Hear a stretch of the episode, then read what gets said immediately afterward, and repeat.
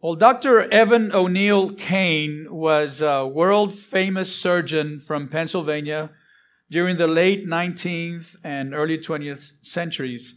Dr. Uh, Kane performed more than 4,000 surgeries during his very distinguished career. He was a chief surgeon at a hospital called Kane Summit Hospital, uh, named after him. He was a, a very accomplished uh, surgeon, chief surgeon at, at this hospital. But perhaps his greatest contribution to medicine was as a pioneer in the area of uh, local anesthesia, the use of local anesthesia. Because Dr. Kane believed that many times general anesthesia was unnecessary. He, in fact, he thought it was an, a risk for patients who had heart conditions or maybe allergic reactions. So he decided to prove his point by performing major surgery using nothing more than local anesthesia. So on the, the day of the surgery in 1921, February, February 15th, 1921, his patient was prepped for surgery and then he was taken into the operating room. And after they administered local anesthesia, then Dr. Kane opened up the patient, he clamped the blood vessels, and he proceeded to remove the patient's appendix. Then he stitched the wound. So two days later, the patient was released from the hospital. And two weeks later, the patient was back at his regular job as the chief surgeon at Kane Summit Hospital. Because the patient was none other than Dr. Kane himself, who operated on himself.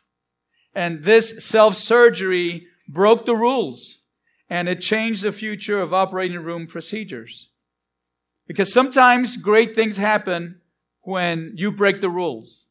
And I'm not talking about breaking the laws and the rules that are in place in your life, but I am suggesting that when we step out of our limiting beliefs and things that we tend to accept as rules in our lives that really aren't rules, we open ourselves up to the miraculous. So as we continue this series, A Grave Robber, we're going to look at one of the miracles of Jesus in which he broke the rules and he challenged a disabled man to break up his own limiting beliefs that had turned into rules in his own life. So we're going to read John 5. If you'll turn in your Bibles to John chapter 5, beginning with verse 1. Sometime later, Jesus went up to Jerusalem for one of the Jewish festivals.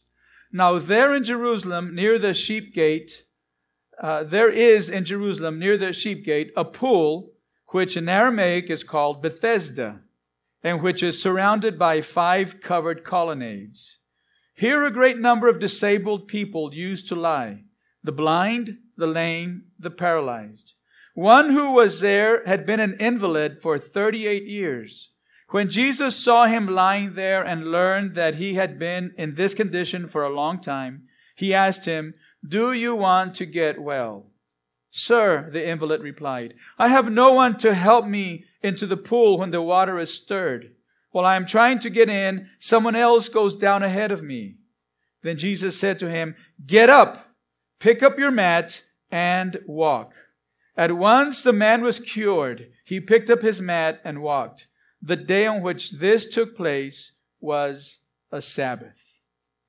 Now, before we, we get into the story and the lessons for us today. How many of you noticed that there isn't a verse 4 in this chapter? Did you notice that? Now, some of you, if you've got an older translation of the Bible, you'll have a verse 4. If you have a newer translation, you may not have a verse 4 in this chapter. Why is that? Well, the answer is that verse 4 is actually not found in the oldest and most reliable manuscripts of the Bible. There are literally thousands of Greek manuscripts or fragments of Greek manuscripts. And the way that we arrive at, at our reliable Greek and Hebrew and even the translation into English versions is that these original texts of the Bible, uh, of the Greek New Testament, are compared with each other in a very painstakingly and com- complex uh, way to determine accuracy and authenticity. So here, it, it seems that somewhere along the way, uh, a copyist, and a copyist was a, a, man who would just copy the scriptures, just by hand. Obviously, it had to be by hand. They, they would copy word per word in a very careful and, as I said, a very painstakingly way. They would copy the manuscripts. And, and there were certain things that they did that would um, allow them to be very careful that they wouldn't make any mistakes. But uh, apparently, a copyist drew a marginal note of explanation, which was not unusual, but what he did, and maybe this was unusual, that he drew this note into the actual text rather than putting it down as a marginal uh, note or footnote, as it were. And uh, he, he drew it into the actual text. And so it kind of became a part of the text until the scholars began to realize this is not really in, in the scriptures from the earliest scriptures. It's like it was added later. And, and verse 7 begs for an explanation. Maybe that's why the copyist did this. Because verse 7 says this, Sir, the invalid replied, I have no one to help me get into the pool when the water is stirred. While I am trying to get in, someone else goes down ahead of me. So maybe because of that verse, he felt like, okay, we need to kind of explain what's going on here because it seems that only a few men or people were healed, maybe only one when the water was stirred. And what, what is this about the water being stirred?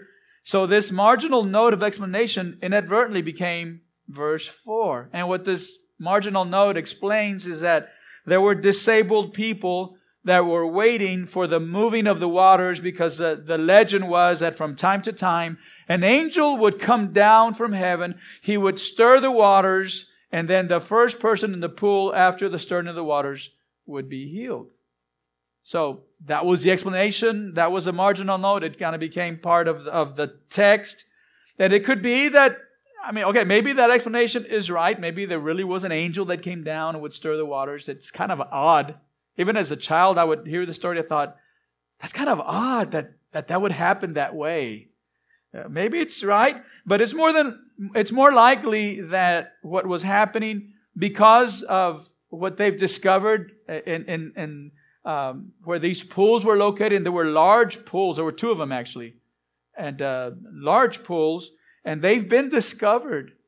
Uh, they have been located, and what they've discovered is that there were actually springs that fed these pools. I mean, it wasn't like they they dug out a, a pool and they filled it and called the company come fill it with water. There were springs that fed into these pools, and possibly the stirring of the water was caused by the springs that fed into them. Whatever the case, because this verse is missing from the earliest and most reliable manuscripts of the Bible, and because it shows evidence it was added later, then the most recent translations leave it out. However, the pool worked really is not essential to the story. The fact that Jesus worked, that's essential to the story. The fact that Jesus healed this man, and in doing so, he broke some rules in this man's life, the rules that this man had, the fact that Jesus was compassionate, the fact that Jesus is all powerful, the fact that Jesus is Lord of the Sabbath, those things are essential to the story. So I want to look at what happened after the miracle first, and then we'll circle back to what led up to the miracle itself. After Jesus worked this miracle, the religious leaders, the Jewish leaders were furious with Jesus because he had dared to heal on the Sabbath. And in doing so, he broke one of their many rules. Because remember, the Jewish leaders had added many rules to the law of Moses. And um, one of those rules was that they, they, that nobody could carry anything on the Sabbath. And some of the rules were really, really silly rules. I mean, when, when you go back and read them, they, they were a bunch of nonsense. And so they, they were very adamant about everybody obeying all the rules that they made up for the Sabbath. So they were angry with Jesus because he had broken one of the rules. He had, he had healed on the Sabbath and he had caused this disabled man to break one of the rules also by, by carrying his mat. Well, the problem with this rule was that it was a man-made rule. It didn't come uh, originally from God. It, it wasn't originally part of the law of Moses. They were adding all these rules. And it would appear that Jesus chose this particular day to heal this man. He could have healed this man any day of the week. Why did he choose the Sabbath? And, and I would think that he did it on purpose on the Sabbath because everything Jesus did was deliberate. He chose the Sabbath. We don't really know why, but I think we're given a clue by his interaction with the religious leaders after the miracle. And in other occasions, where he reminded them that he was the Lord of the Sabbath. And so our big idea today is this, that Jesus isn't limited by man-made rules and laws, nor is he limited by man-made thoughts and assumptions. And by that I mean that he not only was dealing with the Pharisees who were angry that he, he broke one of their man-made rules, but he really spends more time dealing with the man uh, himself, the disabled man who had his own set of limiting beliefs that created man-made rules. He had his own set of man-made thoughts and assumptions that Jesus had to break in his life. Now, the man-made laws, like I said, such as the, the, the ones that prohibited anyone from carrying anything, this man from carrying his mat on the Sabbath, because that was considered work, and work was forbidden on the Sabbath. These man-made rules were not the only things that Jesus addressed in this miracle of healing. He also addressed man-made assumptions and limiting beliefs that were held by this man. And, and in doing so, he addresses the limiting beliefs that we hold even today. And, and we see evidence of this in the question that Jesus asked this man in verse 6. In verse 6, Jesus asked him this very important question. Uh, when Jesus saw him lying there and learned that he had been in this condition for a long time, he asked him, Do you want to get well? Do you want to get well? Now notice that this man didn't answer yes. You think after 38 years of not being able to walk, he would say, Yes, I want to get well. I mean, isn't that the correct answer to the question? Do you want to get well? Yes. Remember blind Bartimaeus? When he was calling out to, to Jesus on the side of the road, and, and uh, after they tried to quiet him down, he wouldn't stay quiet. Finally, Jesus came to him and asked him, What do you want? He says, Lord, I want to see. I mean, he was very, very deliberate, very clear. I want to see. So this man needed to, to, to walk. That's what he wanted, supposedly. But when Jesus asked him, do you want to get well? He didn't say yes. He began to explain how he couldn't get to the pool fast enough after the water was stirred and, and others got there ahead of him. He began to give excuses as to why he wasn't well, but he never answered the question, do you want to get well? Why?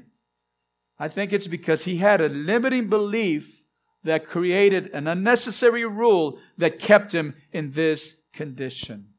Because this is another important truth for us today. Limiting beliefs create unnecessary rules that keep us from seeing God's power in our lives.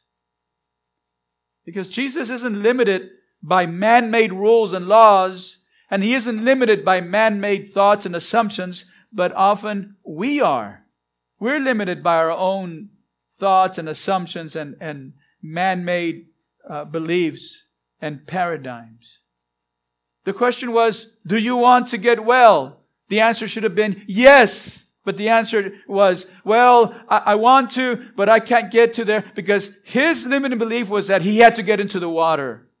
His limiting belief was he had to somehow get into the water ahead of the others so he could be healed. And that limited his belief.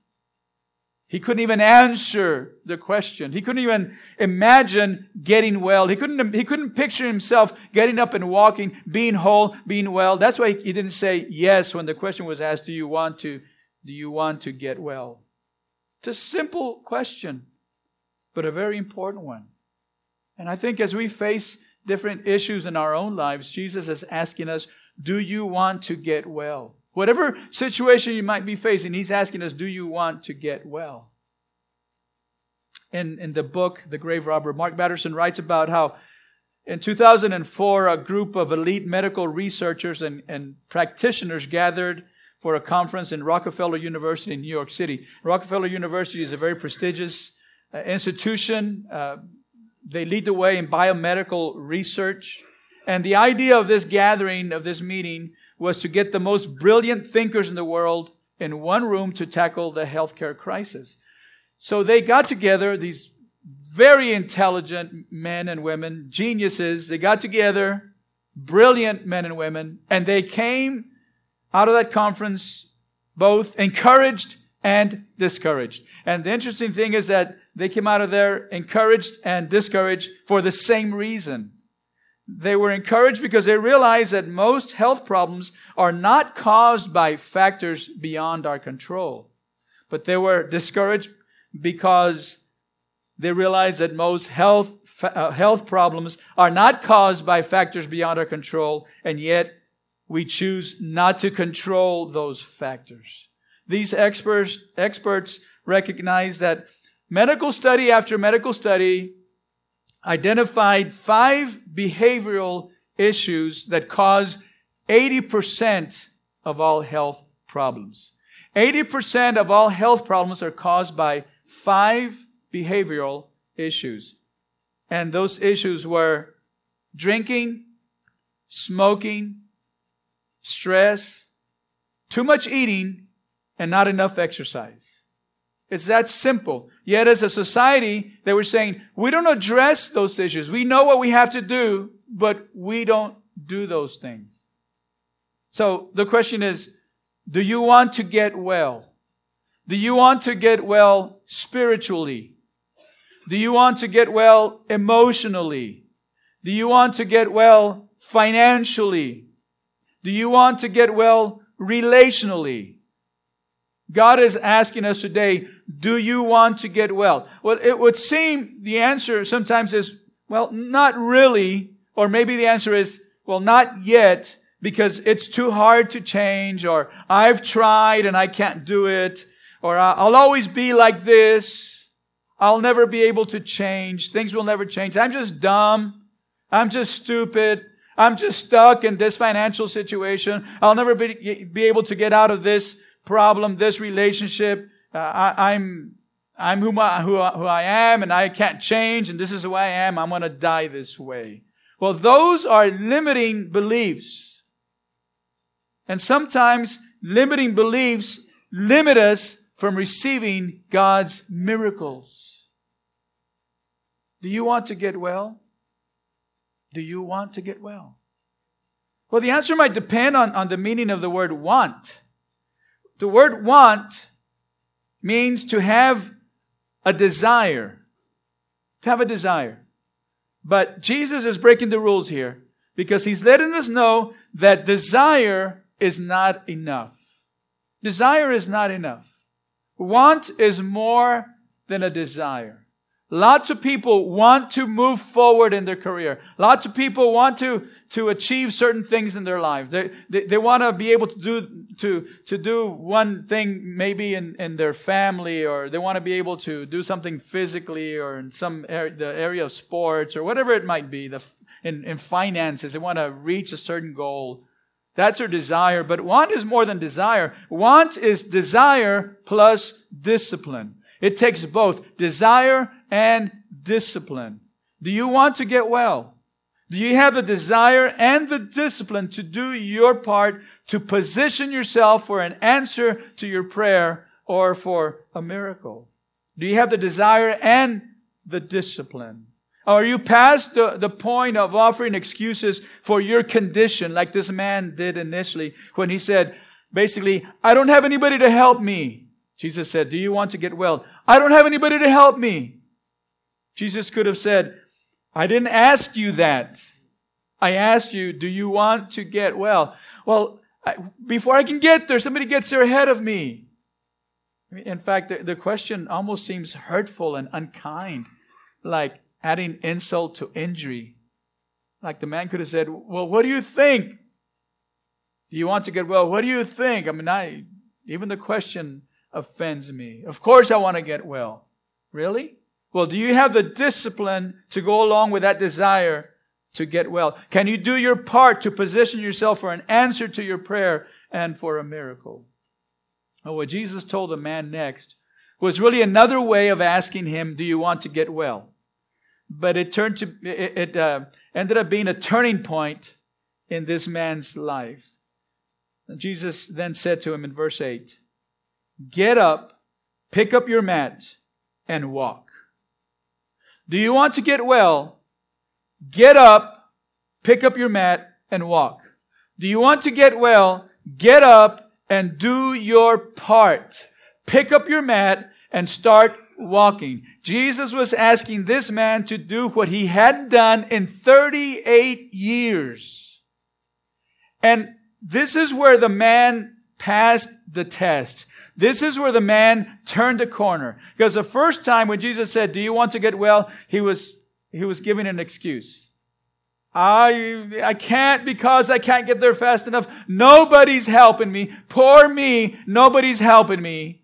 I'm here all alone and I'll always be this way. But when Jesus told him, get up, pick up your mat and walk, then this man did exactly that. This is where the discipline comes in. He could have said, look at me. I can't get up.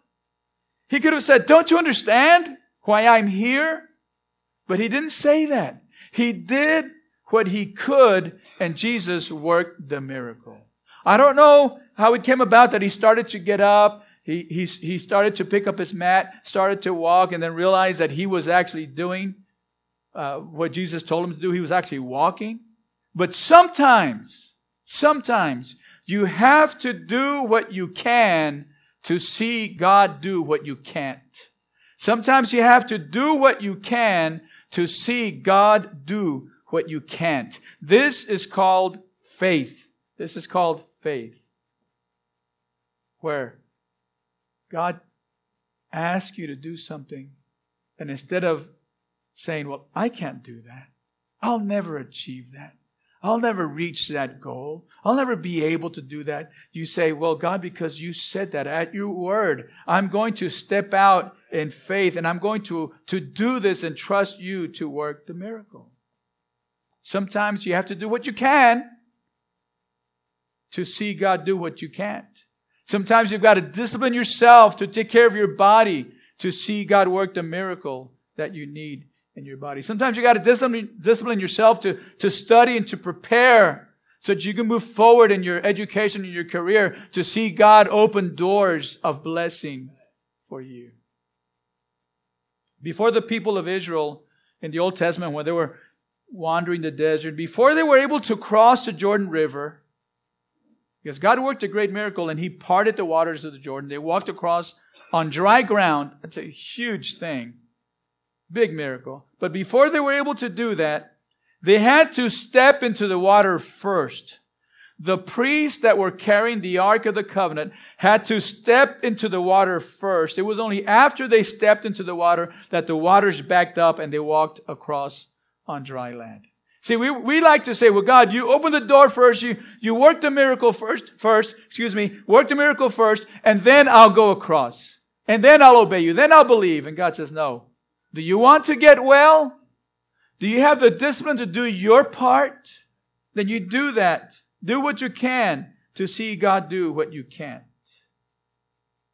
Naaman had leprosy and the prophet gave him the command to go dunk himself in the muddy waters of the Jordan seven times before God would heal him. At first he didn't want to do that, but eventually convinced by a young lady, by a maid, he went into the water and he dunked himself in the muddy waters of the Jordan, a river that he despised. He did it seven times. And then God worked a miracle of healing him of leprosy. Do you want to get well? What is God asking you to do? I want to challenge you to take a step of faith. Stop making excuses whether you need physical healing or emotional healing or, or spiritually you want, you want to be healed of your sin habit. You need power over sin. Whatever it might be, do you want to get well? Take a step of faith and stop making excuses. Maybe someone needs to make a decision to follow Christ full time. Maybe your service, your following of Christ has been hit and miss, and it's time to get serious about following Him. Then make that decision with no more excuses. Maybe you need to take control, take control of your physical condition. Make choices that help, not hurt your body, whether it's, you know, eating, exercising, sleeping, taking care of your body. Take control of your finances. I mean, don't expect God to answer that prayer for you to win the lottery. Take control of your finances. It's desire plus discipline that position, positions you for God to answer your prayer and to work a miracle. It's time to break those limiting beliefs that create man made rules in our lives about what we can or can't do. It's time to step out in faith and believe God. It's time to answer yes to the question, do you want to get well? Do you want to be free from that sin habit? Do you want to be set free from that situation you find yourself in? It's time to answer yes. What is your limiting belief? What is the one thing that limits you in believing what God wants to do in your life? What is the one lie that you tell yourself? I'm too dumb. I'm too stupid. I'm a Mexican. I'm black. I'm white. What is your lie that you're telling yourself? What is your limiting belief that you have allowed to create a rule in your life? that keeps you from seeing God answer your prayers and work miracles in your life. Whatever that lie is, whatever that limiting belief is, today I want you to just throw it out. Throw it out.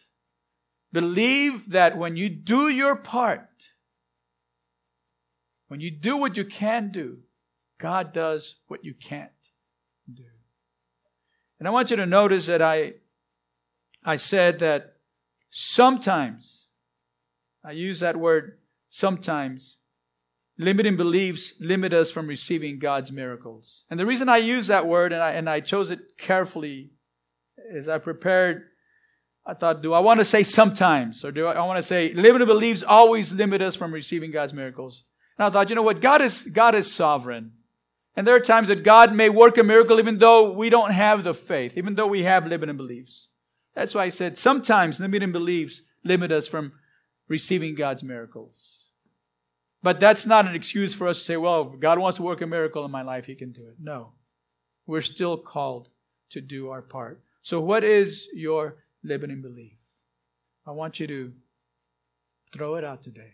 I want you to come to God today in faith, believing that whatever your need is, whatever your situation is, whatever miracle you need today, God wants to answer that prayer. God wants to work that miracle, but you've got to believe, you've got to have the desire and the discipline to position yourself to receive that miracle.